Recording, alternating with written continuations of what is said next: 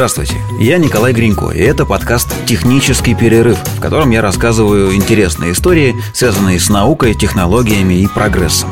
Я не эксперт, просто рассказываю то, о чем узнал, перерыв для этого некоторое количество информации.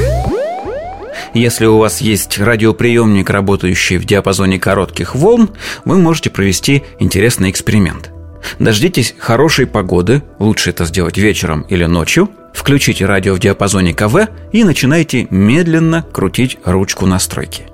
Если вам повезет, то чаще всего в начале или в середине часа среди помех вы можете услышать неожиданную тишину, гудение или какой-нибудь прерывистый сигнал. Если остановить настройку в этом месте и подождать некоторое время, вы, опять же при значительной доле везения, можете услышать голос. Six, six, four seven, five. One, nine, two, seven, four. Nine, two, zero, two, eight. Чаще всего голос будет женский. Девять, семь, одинка, черта, ноль, ноль. Девять, семь, одинка, черта, ноль, ноль. Впрочем, иногда бывают и мужские. Вот, три, нова, нова, 3, 7, 9, 0, 7. А в последние годы выросла вероятность найти, например, синтезированный голос. Lima, Bravo, nine, six, Bravo, two. Эти голоса называют цифры, группами по пять штук – очень редко произносят слова, причем на самых разных языках. То, что вы слышите, называется номерными радиостанциями. Их во всем мире существуют сотни или даже тысячи. И нет никаких официальных версий о том, что же это в конце концов такое. При этом абсолютно все совершенно точно знают, что это шпионские радиостанции. Именно так – Номерные станции используют разведки всего мира для односторонней связи со своими законспирированными агентами.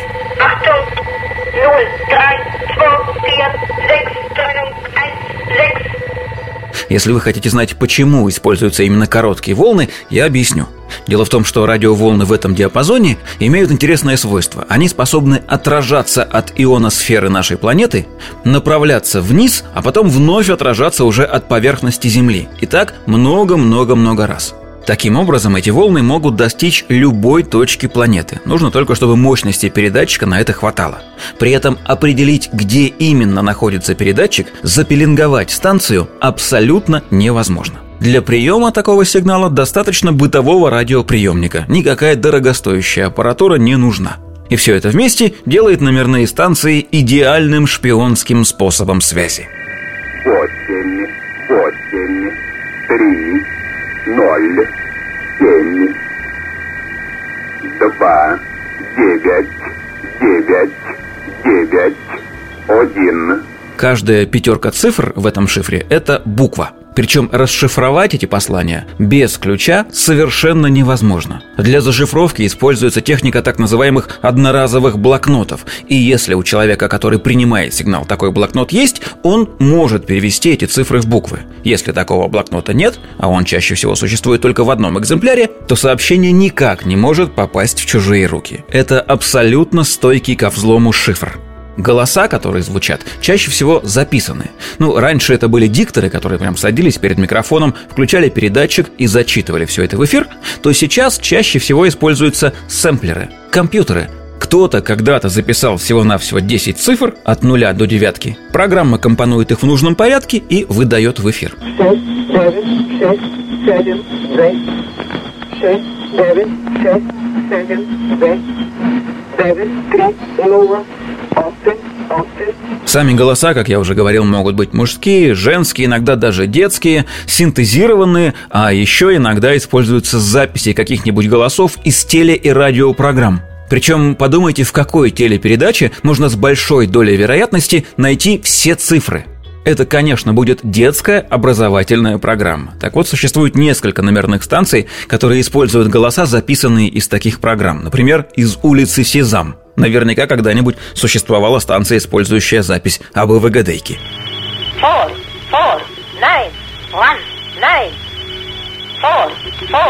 nine, one, nine. Six, one, six, one.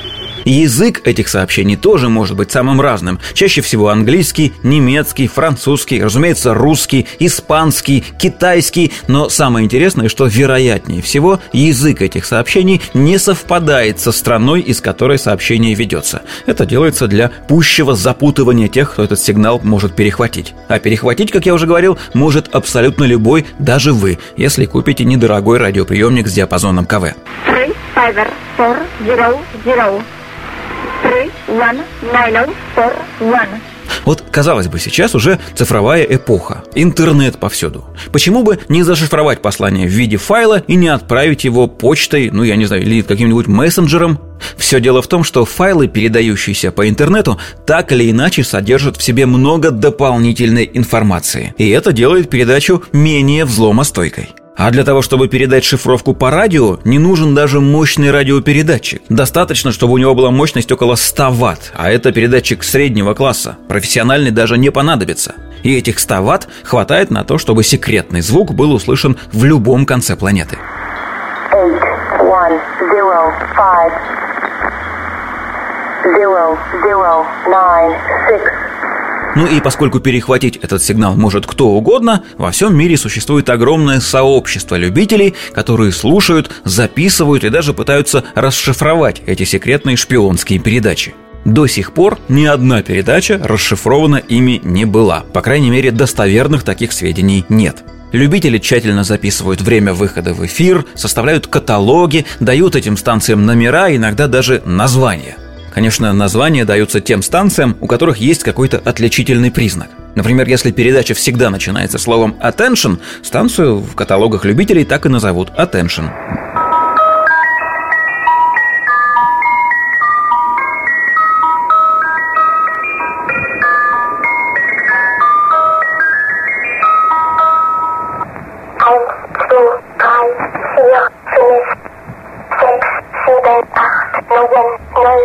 Очень много станций начинает свои передачи с какого-нибудь музыкального фрагмента.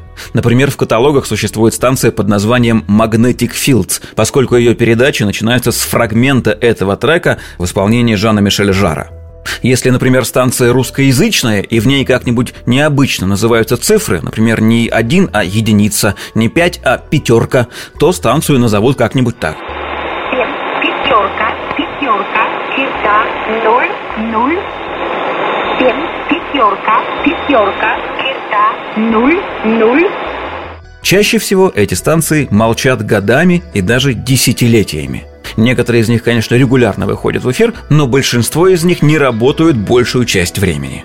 А активизируются они во время разных политических кризисов, или там войн, или вот во времена августовского путча в Советском Союзе. Они тоже массово возобновили свою работу. И это, пожалуй, является единственным доказательством того, что станции причастны к шпионской деятельности. Да и началось все это явление тоже во время Первой мировой войны. То есть номерные станции выходят в эфир уже больше ста лет. восемь, два, четыре, один, девять, четыре, один, семь, четыре, ноль. Есть еще одна версия, что, ну, по крайней мере, некоторые из этих станций принадлежат наркоторговцам, которые вынуждены скрываться и как-то связываться между собой, а также, ну, например, держать связь с кораблями, которые перевозят наркотики.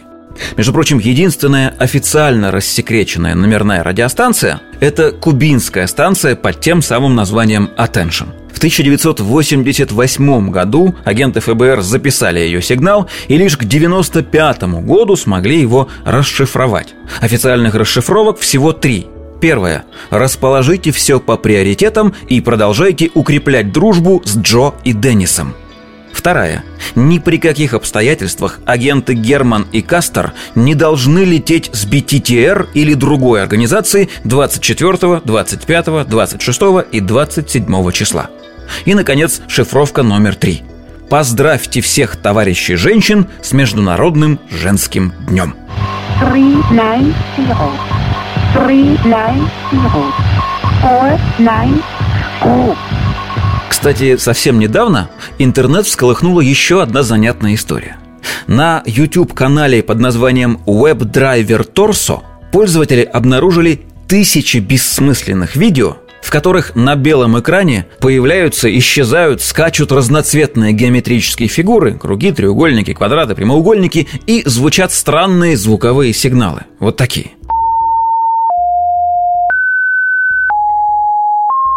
Разумеется, возникла теория о том, что это новый шпионский канал связи. Шпионы наконец-то освоили высокие технологии. Буря в интернете разрасталась, никто не мог понять, что это такое, отправляли даже официальные запросы в YouTube, но Google хранил молчание. Разумеется, это только укрепляло сторонников теории заговора во мнении, что это шпионский канал. Однако спустя некоторое время Google сообщил, что на этом канале, напомню, который называется WebDriver Torso, с помощью прямоугольников и странных звуков тестируются алгоритмы сжатия видео и звука. И все вроде бы успокоились. Хотя некоторое количество сторонников теории заговора продолжает считать, что всех нас обманули и с помощью этой бессмыслицы передаются шпионские сообщения. Один, пять, ноль, четыре, пять, семь, два, пять, ноль, один. Вот такая история. Если вам нравится, ищите подкаст «Технический перерыв» на всех доступных цифровых площадках. Счастливо!